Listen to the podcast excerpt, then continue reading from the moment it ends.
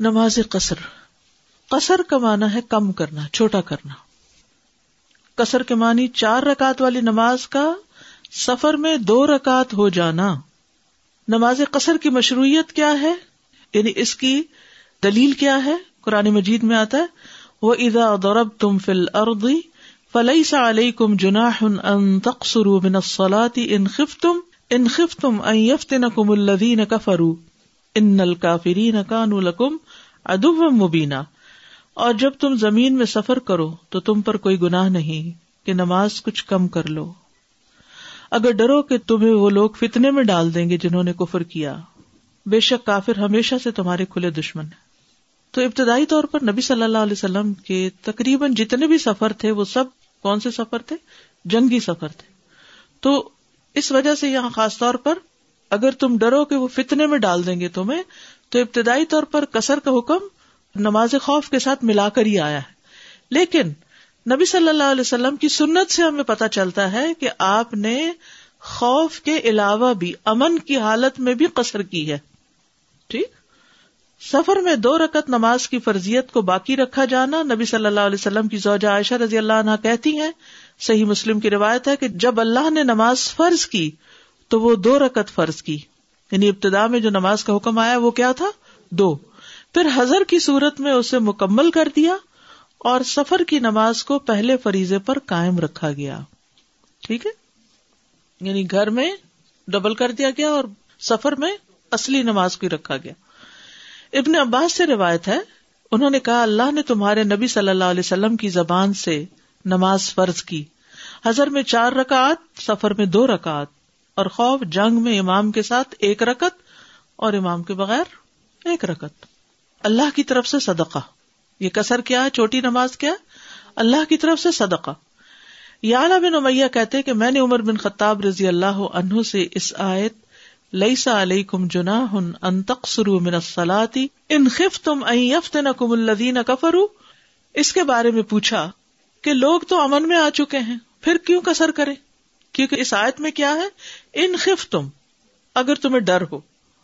تو حضرت عمر رضی اللہ عنہ نے فرمایا کہ مجھے بھی یہی تعجب تھا کہ قرآن میں تو یہ آتا ہے یعنی جیسے تمہیں تعجب ہے، تو میرے ذہن میں بھی یہی بات تھی۔ تو میں نے رسول اللہ صلی اللہ علیہ وسلم سے اس کے متعلق پوچھا۔ تو آپ نے فرمایا، یہ صدقہ ہے۔ اللہ نے تم پر یہ صدقہ کیا پر اس کا صدقہ قبول کرو۔ یعنی تمہارے لیے آسانی کی ہے۔ صدقہ کا مطلب جب کسی پہ صدقہ کرتے تو کیا اس کے لیے آسانی کرتے تو اللہ نے تمہارے لیے آسانی کی ہے۔ قصر میں اللہ کی رحمت، ابن قیم کہتے ہیں، سفر بذات خود عذاب کا ایک ٹکڑا ہے۔ یہ خود ہی مشقت اور دقت ہے۔ اگر کوئی مسافر خوشحال ترین لوگوں میں سے بھی ہو، تو وہ اپنے حساب سے مشقت اور دقت ہی میں ہوتا ہے۔ چاہے آپ بزنس کلاس کیا، فرسٹ کلاس کی بھی سیٹ بک کر لیں تو چودہ گھنٹے فلائٹ کے اندر بند رہنا قید خانے سے کم نہیں ہوتا، کہ جس میں زیادہ زیادہ لیٹنے کی بھی جگہ کتنی ہوتی ہے، اور پھر یہ کہ چلنے پھرنے کی تو نہ ہونے کے برابر۔ اور پرائیویسی بھی کم ہوتی ہے، اور تھکاوٹ بھی ہوتی ہے، ایئر پریشر بھی ہوتا ہے، سب کچھ ہوتا ہے۔ جی یعنی اس دور میں تو خیر بہت ہی زیادہ مشقتیں تھیں، لیکن آج کے دور میں بھی کسی بھی قسم کا سفر ہو، تھکاوٹ تو ہوتی ہی ہوتی ہے۔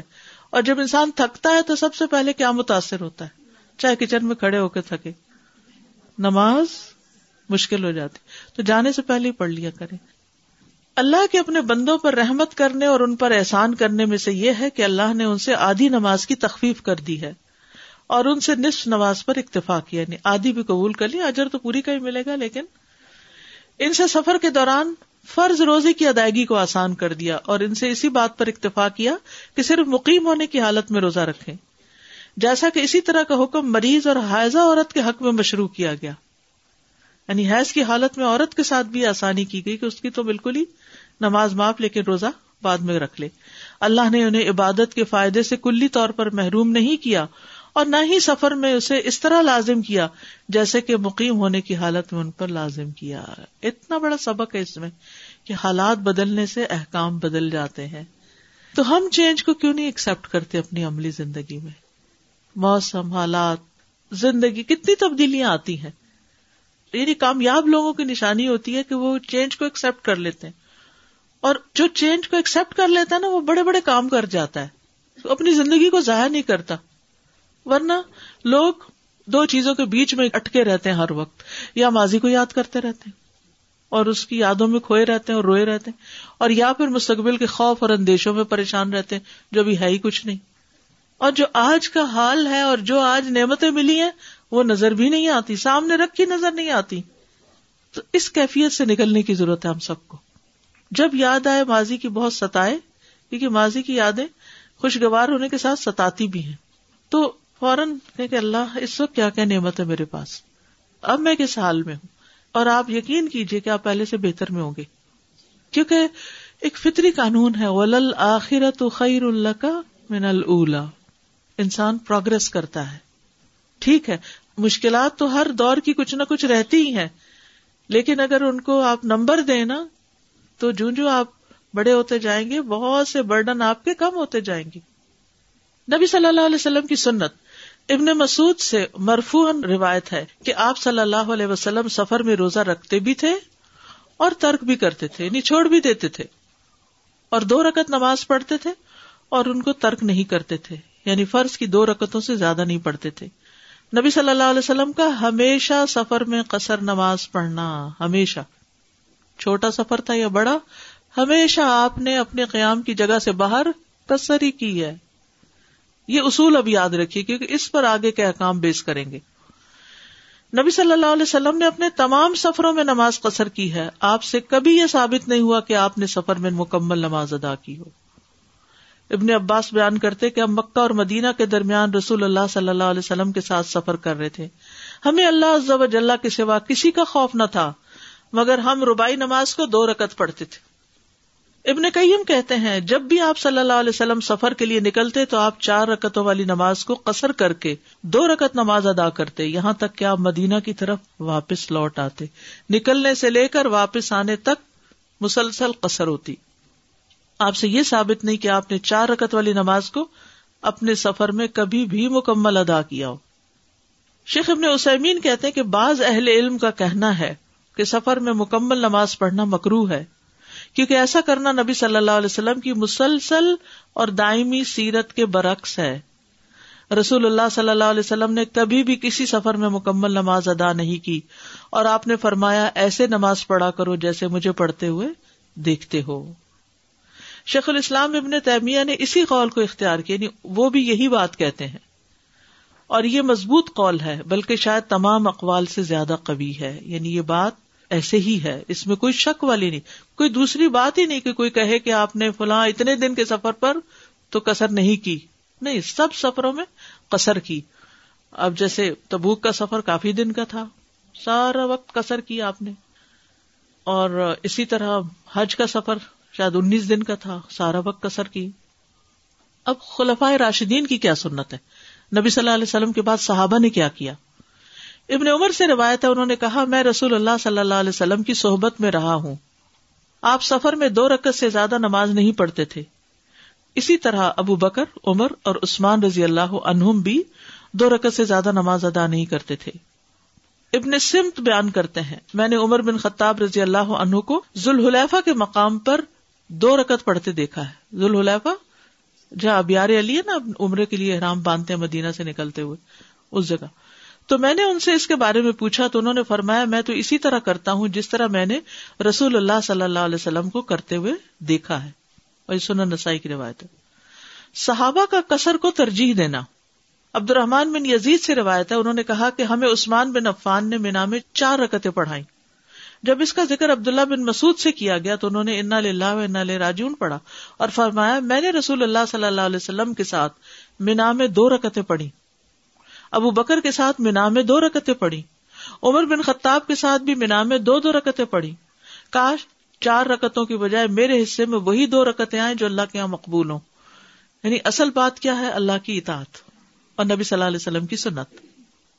حفظ بن آسم سے روایت ہے۔ انہوں نے کہا کہ میں بیمار ہوا تو عبداللہ بن عمر میری عیادت کرنے آئے۔ میں نے ان سے سفر میں سنتیں پڑھنے کے بارے میں سوال کیا۔ اب یہ بھی سوال پیدا ہوتا ہے کہ سفر میں سنت پڑھیں کہ نہ؟ تو انہوں نے کہا، میں سفر کے دوران رسول اللہ صلی اللہ علیہ وسلم کے ہمراہ رہا ہوں۔ بس میں نے آپ کو سنتیں پڑھتے نہیں دیکھا۔ اگر مجھے سنتیں پڑھنی ہوتی تو میں نماز ہی پوری پڑھتا۔ فرض کیوں نہ پورا پڑھتا؟ اور اللہ تعالیٰ نے فرمایا تھا، لقد کان لکم فی رسول اللہ اس وطن حسنا بے شک اللہ کے رسول میں تمہارے لیے بہترین نمونہ ہے۔ اب آتی ہے مسافت۔ کتنے فاصلے پر قصر پڑی جائے؟ سفر کے لیے مسافت کی قید نہیں۔ جس کو سفر کہا جائے گا عرف عام میں، اس میں کسر ہوگی۔ جس کو آپ سفر کہیں گے کہ ہم سفر پہ جا رہے ہیں۔ کوئی بھی سفر، چاہے وہ لمبا ہو یا چھوٹا، اس میں قصر جائز ہے اور اس کی کوئی حد مقرر نہیں۔ شیخ الاسلام ابن تیمیہ، ابن قیم، ابن قدامہ شوقانی ابن سیمین، ابن جبرین نے اللہ تعالیٰ کے اس قول سے دلیل لی ہے۔ وہ ادا غرب تم فل اردی کیا ہے؟ اس کا ترجمہ کہ جب تم زمین میں سفر کرو یعنی اپنا گھر چھوڑ دو اور سفر کے لیے نکل جاؤ، تو تم پر گناہ نہیں کہ تم نماز میں سے کم کر لو۔ اور انہوں نے کہا کہ قرآن و حدیث میں سفر کی کوئی حد وارد نہیں ہوئی۔ کوئی حد قرآن میں نہیں، کوئی حد حدیث میں نہیں۔ یہ بات کے جو اسکالرز ہیں، انہوں نے مختلف چیزوں میں غور کر کے حدود مقرر کی۔ اسی لیے اتنا اختلاف اس میں۔ کوئی کتنے میل کو کتنے میل جہاں قصر کرنے لگتے لوگوں میں لڑائی جھگڑا شروع ہو جاتا ہے۔ اتنے میل پر ہے اور یہ تو اتنے میل نہیں ہے اور وہ اتنے تو اس میں عرف کی طرف رجوع کرنا ہوگا کہ لوگوں کے نزدیک سفر کسے کہتے ہیں، کس شہر، کس علاقے میں وہ سفر کس کو کہتے ہیں۔ اب ایک گاؤں میں دس میل فاصلے شہر میں جانے وہ کیا کہتے ہیں اس کو؟ سفر۔ لیکن یہاں آپ ٹورانٹو کے اندر دس میل سفر شاید روز ہی کرتے ہو قریب سے قریب لوگ بھی دس میل سفر کر کے آتے ہو آپ سکسٹی کرتی ہیں تقریباً جب آتی ہیں کلاس میں، سبحان اللہ۔ تو آپ کتنا کرتی ہیں؟ Seventy five. جی۔ Sixty five. سبحان اللہ۔ تو اب آپ دیکھیے کہ علاقے علاقے پر بھی بیس کرتا ہے نا۔ اور پھر عرف عام میں جس کو آپ سفر شمار کریں گے۔ تو اس میں پھر یہ دیکھا جائے گا کہ جو میں نکل کے جا رہی ہوں، یہ سفر ہے بھی یا نہیں ہے؟ اور آگے پھر دیکھتے ہیں۔ اور انہوں نے کہا، اس آدمی کے کال کی کوئی دلیل نہیں جو ایک، دو یا تین دن کے ساتھ سفر کی مدت کو متعین کرتا ہے۔ یعنی دو دن ہو تو پھر سفر ہوگا، تین دن کے لیے جاؤ تو سفر ہوگا، اگر ایک دن کے لیے گئے تو سفر نہیں۔ اب آپ دیکھیے، بہت سی جگہ ایسے ہیں جس میں لوگ ایک فلائٹ لے کے صبح کو جاتے ہیں اور دوسری فلائٹ لے کے شام کو واپس آ جاتے اور ہو سکتا ہے کہ وہ کئی سو میل کے فاصلے پر جائیں اس طرح۔ تو اس میں یہ نہیں کہا گیا کہ ایک دن کا سفر سفر نہیں ہوگا اور تین دن کا ہوگا سفر نہیں، تو مدت بھی نہیں اس میں۔ اور انہوں نے کہا کہ اس آدمی کے کال کی کوئی دلیل نہیں، جو ایک یا دو دن یا تین دن کی سفر کی مدت کو متعین کرتا ہے۔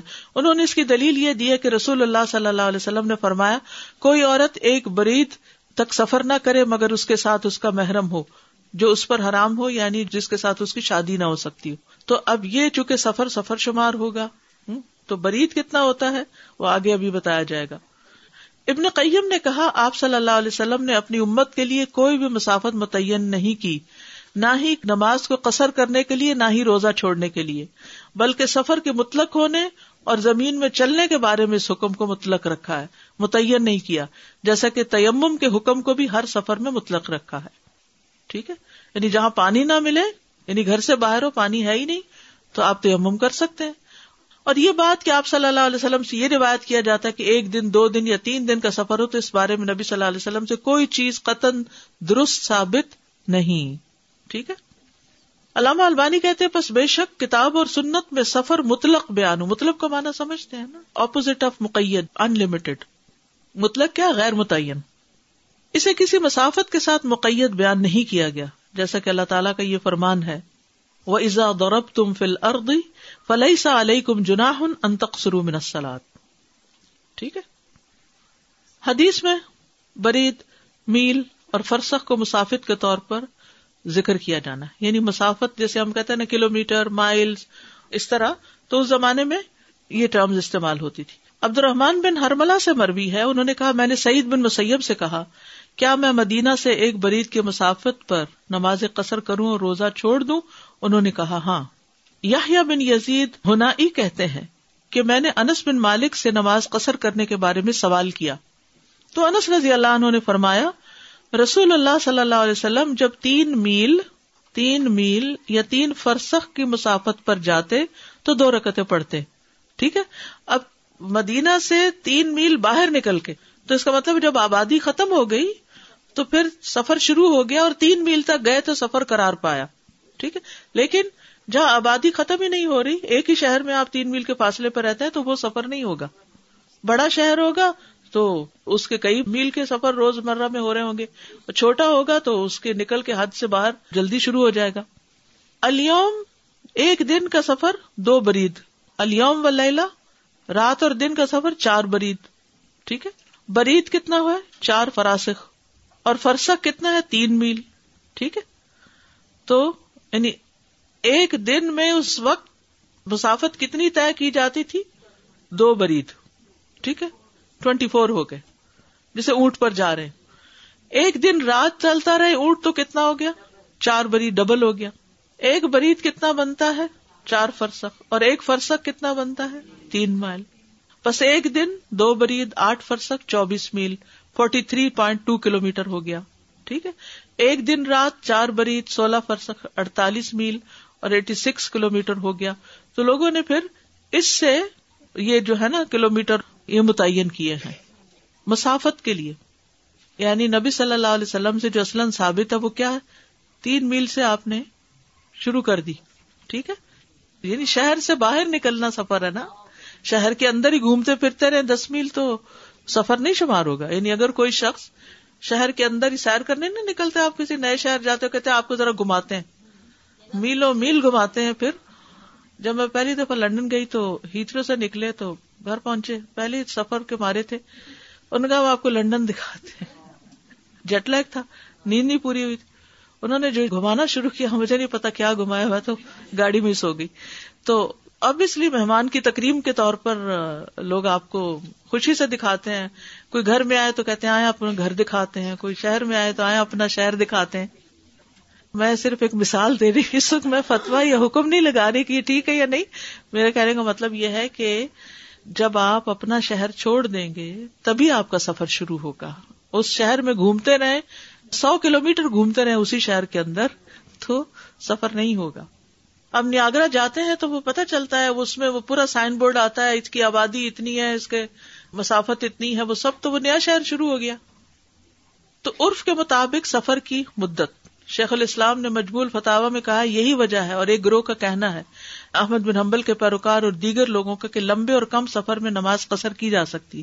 کیونکہ نبی صلی اللہ علیہ وسلم نے قصر نماز کے لیے کسی مسافت اور وقت کو مقرر نہیں کیا۔ یعنی آپ نے دن اور رات کی بات نہیں کی۔ ٹھیک ہے؟ یہ بعد میں لوگوں نے خود اس کو سفر بنایا۔ آپ کے پیچھے اہل مکہ نے ارفا اور مزدلفہ میں قصر نماز ادا کی ہے۔ مکہ والے جب ارفا جاتے ہیں ارفات تو وہ کیا کرتے ہیں وہاں؟ مزدلفہ میں اور وہاں قصر ہی پڑتے ہیں۔ بہت سے سلف اور خلف کا یہی قول ہے۔ دلیل کے لحاظ سے یہی قول سب سے زیادہ صحیح ہے کہ لمبے اور کم سفر کی کوئی حد مقرر نہیں، لیکن ضروری ہے کہ اسے عرف عام میں سفر شمار کیا جاتا ہو۔ جیسے ہی شہر سے باہر نکلنا، قصر کرنا۔ علامہ البانی نے کہا، اس بارے میں صحیح بات یہ کہ یہ حکم کسی بھی سفر کے ساتھ مقید نہیں، بلکہ جیسے ہی شہر کی حدود سے باہر نکلے، قصر کرے۔ ابن عمر سے مروی، انہوں نے کہا، اگر میں ایک میل کا سفر کروں گا تو نماز قصر کروں گا۔ جی شہر سے نکل کر، اصل بات یہ۔ تین میل اور اس سے زیادہ کی مسافت پر قصر کا جواز۔ ابن عمر سے مروی ہے، انہوں نے کہا، تین میل کی مسافت پر نماز کو قصر کیا جائے گا۔ لجلاج سے مربی ہے، انہوں نے کہا، ہم عمر رضی اللہ عنہ کے ساتھ تین میل کا سفر کرتے تو ہم نماز قصر پڑھتے اور روزہ چھوڑ دیتے۔ لیکن یاد رکھیے، شہر سے نکل کر یہ یاد رکھنا ہے، گھر سے نکل کر نہیں۔ تین میل اور اس سے زیادہ کی مسافت پر قصر کا جواز۔ دیکھیے، ان ساری باتوں کے باوجود پھر اصل چیز کیا ہے؟ کہ یہ واقعی سفر ہے جس کو آپ سفر سمجھے اس پہ قصر ہوگی۔ تین میل اور اس سے زیادہ کی مسافت پر قصر کا جواز۔ یعنی بہت سی چیزیں صرف لٹرلی نہیں لی جاتی، ان کی سینس بھی ساتھ ہوتی ہے۔ تین میل کی مسافت پر نماز کو قصر کیا جائے گا۔ ٹھیک ہے؟ شہر سے باہر نکلتے ہی قصر۔ انس رضی اللہ عنہ سے روایت انہوں نے کہا، میں نے نبی صلی اللہ علیہ وسلم کے ہمراہ مدینہ میں زہر کی چار رکت نماز ادا کی اور ذوالحلیفہ پہنچ کر دو رکتیں پڑھنی شروع کر دی۔ ابن عمر سے مربی ہے، انہوں نے کہا، وہ مکہ میں مقیم تھے، جب وہ مینا کی طرف نکلتے تو قصر کرتے۔ موسا بن سلامہ بیان کرتے، میں نے ابن عباس سے پوچھا، میں نے کہا، مجھ سے نماز با جماعت رہ جائے، جبکہ میں وادی بتہا میں ہوں، تو آپ کے خیال کے مطابق کتنی رکت نماز پڑھوں؟ انہوں نے فرمایا، دو رکت یعنی یہ ابو القاسم کی سنت ہے صلی اللہ علیہ وسلم کی۔ قصر کی انتہا شہر میں داخل ہونے تک۔ ٹھیک ہے؟ علی علیہ السلام سفر کے لیے نکلے تو نماز قصر پڑی ٹھیک ہے؟ جبکہ وہ شہر کے مکانات کو دیکھ رہے تھے۔ جب واپس آئے تو ان سے کہا گیا، وہ کوفہ نظر آ رہا ہے۔ آپ نے فرمایا، ہم اس میں داخل ہونے سے پہلے نماز پوری ادا نہیں کریں۔ چاہے بلڈنگ نظر آ رہی ہیں، لیکن ابھی اندر نہیں پہنچے۔ نماز قصر کی مدت کتنے دن کے لیے قصر کریں گے آپ؟ یہ بھی بڑا سوال کیا جاتا ہے۔ سفر میں دنوں کی قید نہیں۔ نبی صلی اللہ علیہ وسلم نے اپنے ہر سفر میں قصر کی، خواہ کتنے دن کا سفر ہو۔ نبی صلی اللہ علیہ وسلم نے اپنے تمام سفروں میں نماز قصر ادا کی۔ یہ کہیں سے بھی ثابت نہیں کہ نبی صلی اللہ علیہ وسلم نے کسی بھی سفر میں مکمل نماز ادا کی ہو۔ ابن عباس سے مروی ہے کہ رسول اللہ صلی اللہ علیہ وسلم نے مدینہ سے سفر کیا آپ کو اللہ عز و جلہ کے علاوہ کسی سے خوف نہیں تھا، لیکن پھر بھی آپ نے واپس لوٹنے تک دو دو رکتیں نماز پڑھی۔ صحابہ کا دنوں کی قید نہ لگانا۔ نبی صلی اللہ علیہ وسلم کے بعد کس کا طرز عمل دیکھا جاتا؟ ہے صحابہ کا۔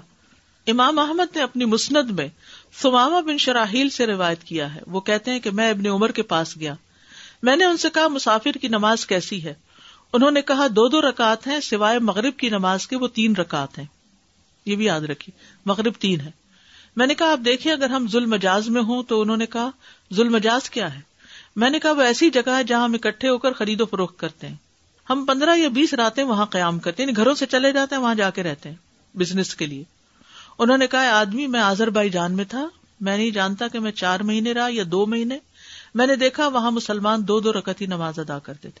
یعنی جو سفر پہ گئے، وہ چار مہینے رہے یا دو رہے قصر ہی پڑی انہوں نے۔ میں نے اللہ کے نبی کو اپنے آنکھوں کے سامنے دیکھا، وہ بھی دو دو رکاتی ادا کرتے تھے۔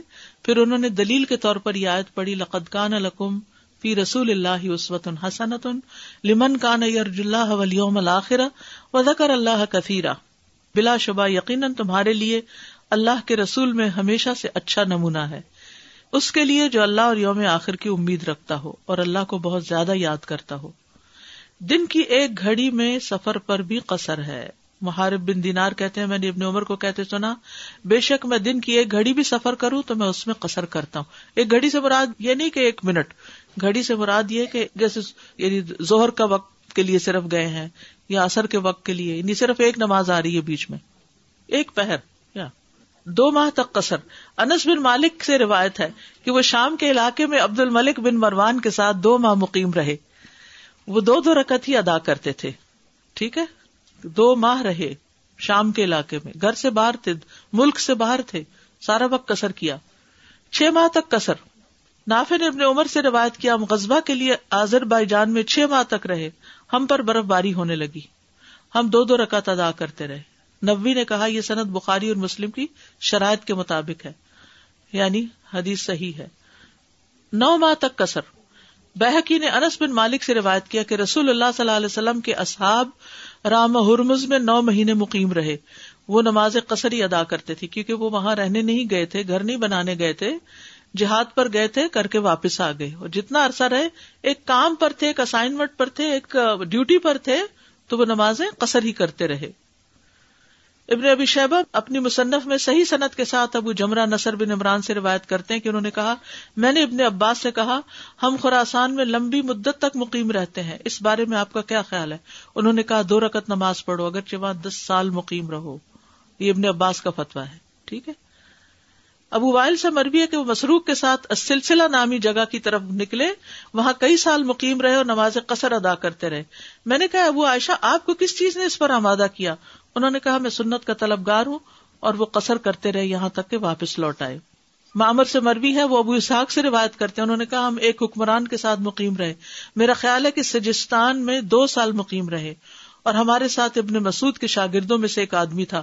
وہ ہمیں دو دو رکتیں پڑھاتا رہا۔ یہاں تک کہ واپس چلا گیا۔ پھر انہوں نے کہا، ابن مسعود کا بھی یہی عمل تھا۔ عبد الرزاق نے حسن سے روایت کیا۔ انہوں نے کہا عبد الرحمان بن سمرہ کے ساتھ فارس کے ایک شہر میں وہ دو سال مقیم رہے، نہ جمعہ پڑھتے اور دو رقط سے زیادہ نماز ادا نہیں کرتے تھے۔ اور اسی طرح انس بن مالک شام میں دو سال رہے۔ انس بن مالک نے دس سال نبی صلی اللہ علیہ وسلم کی خدمت کی تھی اور بہت سے غزبات وغیرہ میں ساتھ رہے تھے اسفار میں۔ شام میں جب وہ خود جا کر رہے تو مسافر کی نماز ادا کرتے رہے۔ ٹھیک ہے؟ شاری سے مروی ہے، انہوں نے کہا، میں ایک یا دو سال کہیں قیام کرتا ہوں تو دو رکت پڑھتا ہوں۔ یا کہا میں دو رکت سے زیادہ نہیں پڑھتا، یہ تابین کی ایک جماعت سے آثار نقل کیے گئے اور یہ سب آثار اس پہ دلالت کرتے ہیں کہ ایک لمبی مدت کے قیام کے باوجود بھی قصر ادا کی جائے گی۔ ٹھیک ہے؟ نماز قصر کی رکعت، دو دو رکت ٹھیک؟ نماز مغرب میں قصر نہیں ہے، جیسے پیچھے گزر چکا۔ عبداللہ بن عمر سے مروی ہے، انہوں نے کہا، میں نے رسول اللہ صلی اللہ علیہ وسلم کو دیکھا کہ جب آپ کو سفر میں جلدی ہوتی تو نماز مغرب کو مؤخر فرماتے، یہاں تک کہ مغرب اور عشاء کو ملا کر پڑھتے یعنی جب آپ سفر پر جا رہے ہوتے تھے۔ سفر میں جلدی ہوتی تو بھی ایسا کرتے، مغرب کے لیے کامت کہتے، پھر اس کی تین رکت پڑھتے تھے۔ عبداللہ بن عمر کو جب سفر میں جلدی ہوتی تو وہ بھی ایسا کرتے، سفر جاری رکھتے، پھر ایک جگہ اکٹھے دو پڑھ لیتے۔ دو رکت سے زیادہ نہیں پڑھتے تھے یعنی سنتیں وغیرہ نہیں پڑھتے تھے۔ سفر میں سنتیں اور نوافل نہیں ہے ٹھیک ہے؟ ہاں فجر کی سنتیں نبی صلی اللہ علیہ وسلم نے کبھی سفر میں نہیں چھوڑی تھی، یہ یاد رکھیے گا۔ ٹھیک ہے؟ وطر کی سنت نہیں چھوڑی تھی کبھی۔ تحجد کی نماز، چاش کی نماز اور تحیت المسد یہ نفل پڑھے جا سکتے ہیں۔ ٹھیک ہے؟ کیونکہ یہ سبب کی نماز ہے فجر کی سنت ہے وطر کی نماز، تحیت المسد چاش کی نماز تحجد یہ آپ اپنے روٹین میں پڑھ سکتے ہیں۔ صحیح بخاری میں نبی صلی اللہ علیہ وسلم نے دوران سفر فجر کی سنتیں ادا کی ہیں۔ سفر میں وطر پڑھنا۔ ابن عمر سے روایت ہے، انہوں نے کہا، نبی صلی اللہ علیہ وسلم سفر کے دوران میں رات کی نماز اپنی سواری پر اشارے سے پڑھتے تھے۔ اس کا جدھر کو بھی منہ ہو جاتا۔ اسی طرح نماز وطر بھی اپنی سواری پر پڑھ لیتے، لیکن فرض نماز اس پر نہیں پڑھتے تھے۔ ٹھیک؟ یہ نبی صلی اللہ علیہ وسلم وطر پڑھتے تھے۔ اس سے کیا پتا چل رہا ہے؟ وطر سواری پہ پڑھ لیتے تھے، ٹھیک؟ اور فرض نہیں پڑھتے تھے۔ سفر میں نماز دہا پڑھنا۔ ابو ہرارا کہتے ہیں کہ مجھے میرے خلیل نے تین باتوں کی وسیعت فرمائی۔ میں انہیں سفر اور حضر میں نہیں چھوڑتا۔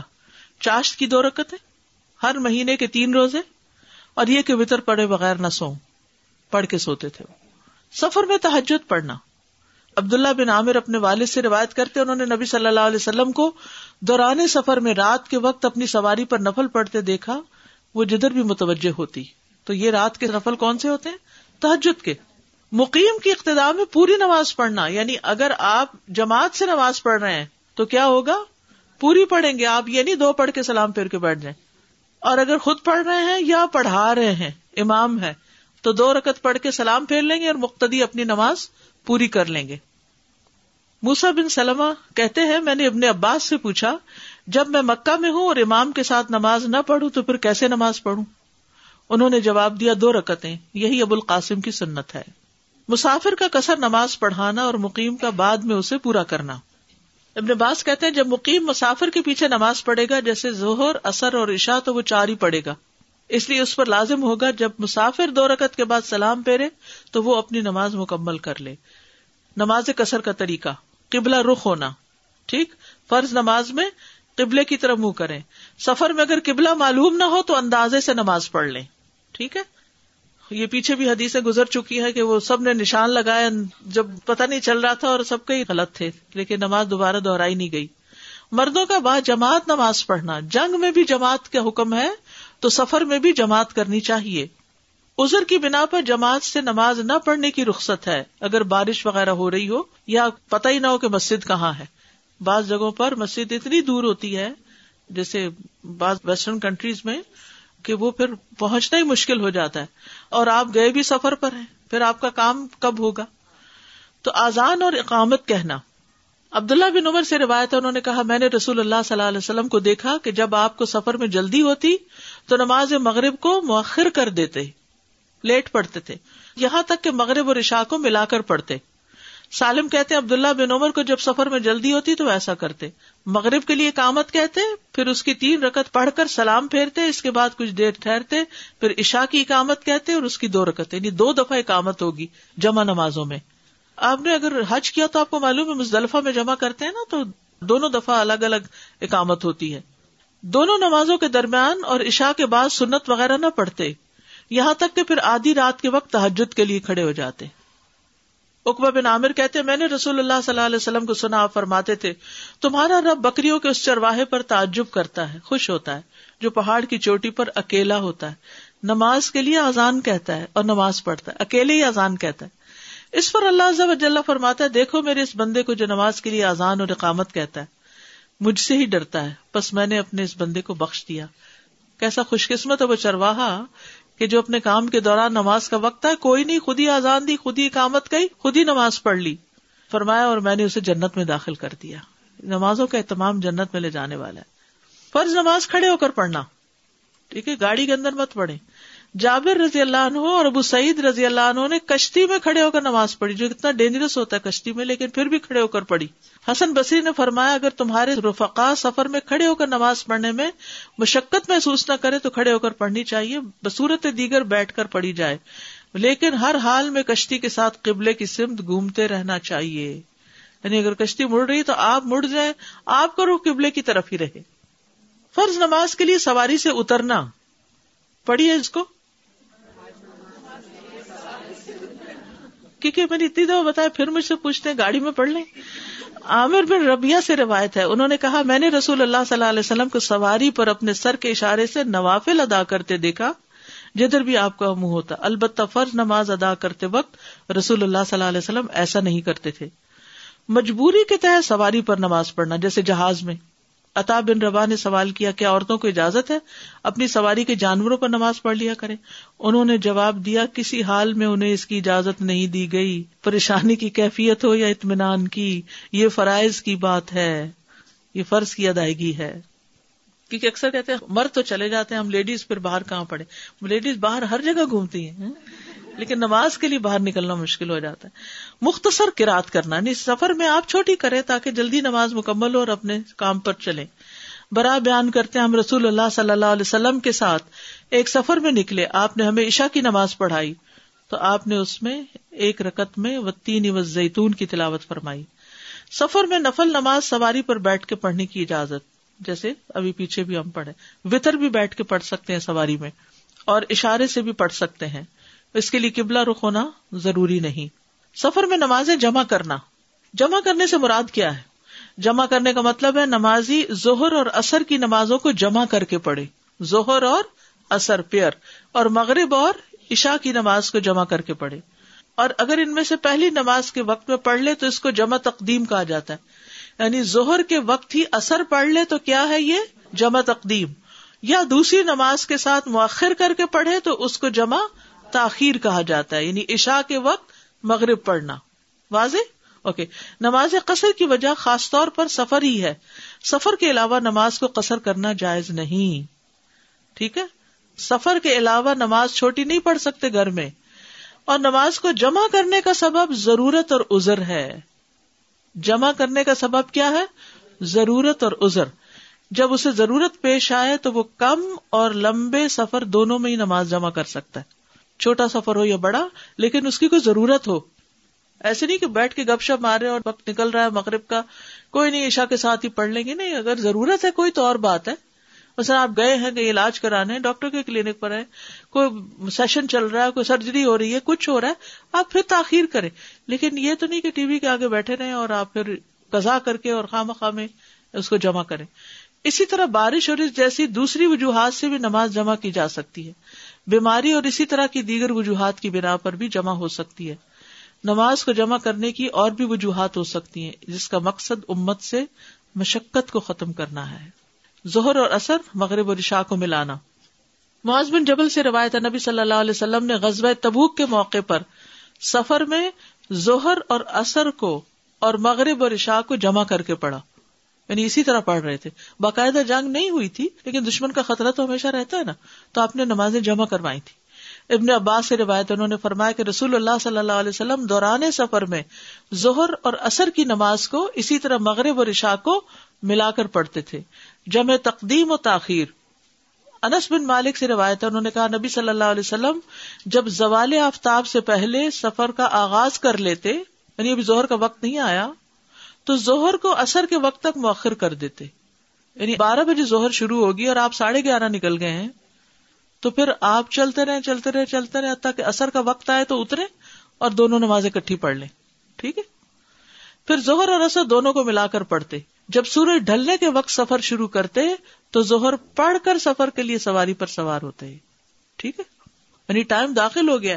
یعنی داخل ہو گیا، پھر بھی آپ کے کوئی نہیں، بعد میں جا کے پڑھ، نہیں، پڑھ کے نکلے پھر۔ ٹائم نہیں داخل ہوا تو بعد میں پڑھ لیں ہو گیا ہے۔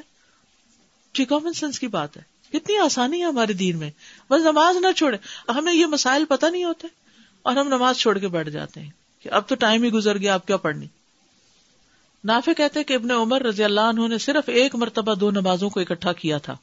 اس کی صورت یہ ہوئی تھی کہ انہیں صفیہ بنت ابی عبید کی بیماری کی خبر معلوم ہوئی۔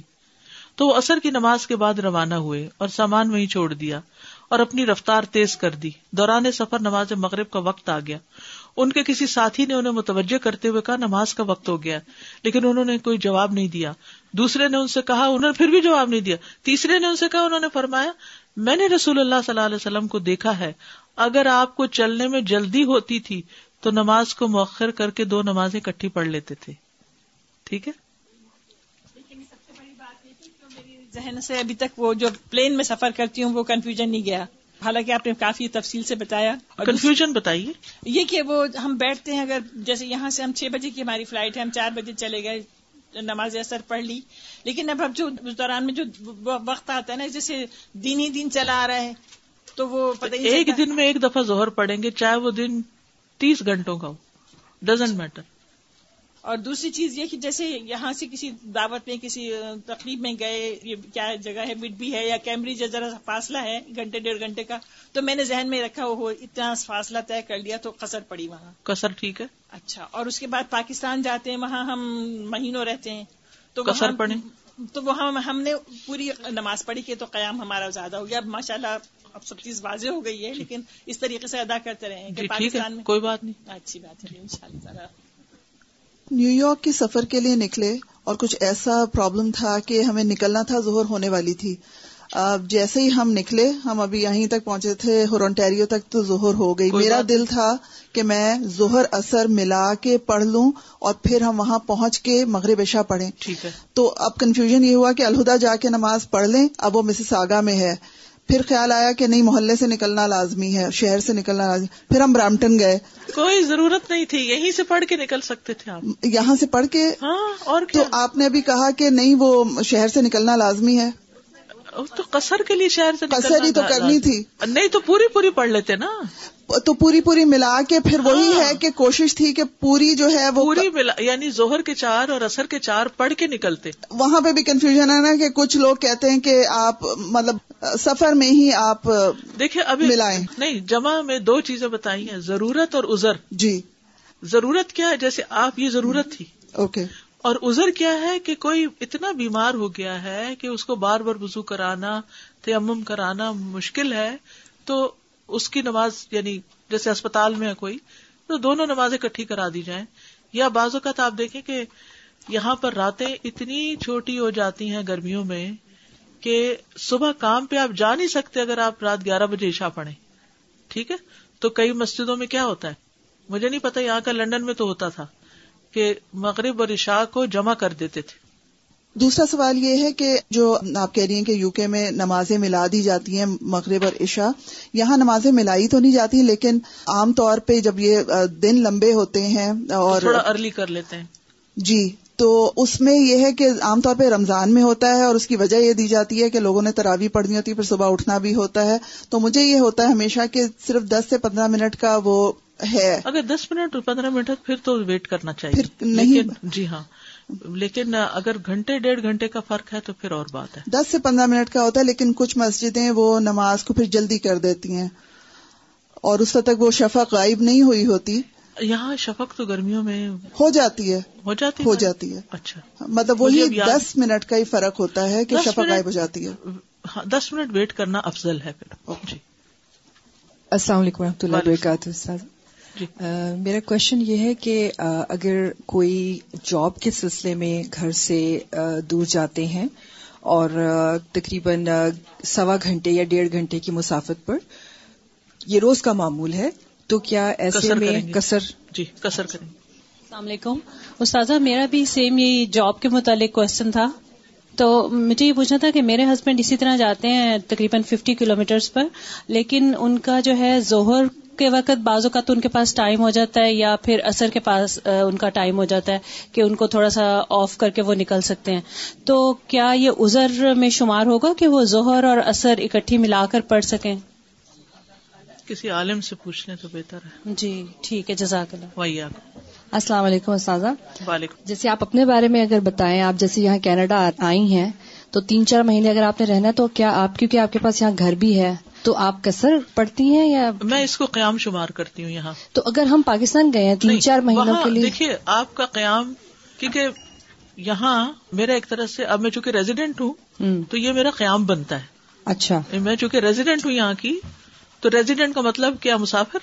نہیں۔ نہیں نا۔ تو اگر آپ کے پاس پاکستان کی نیشنلٹی بھی ہے تو آپ ریزیڈنٹ ہوئے پھر وہاں کے؟ جی ریزیڈنٹ تو اس کا مطلب ہے کہ وہاں اگر آپ رہے مہینہ بھی تو آپ جی۔ وہاں کا لیکن یہ ہے کہ میرا تو چونکہ فریکوینٹ یہ ادھر اور ادھر ہے نا تو آپ لوگ مستقل یہاں رہ رہے ہیں۔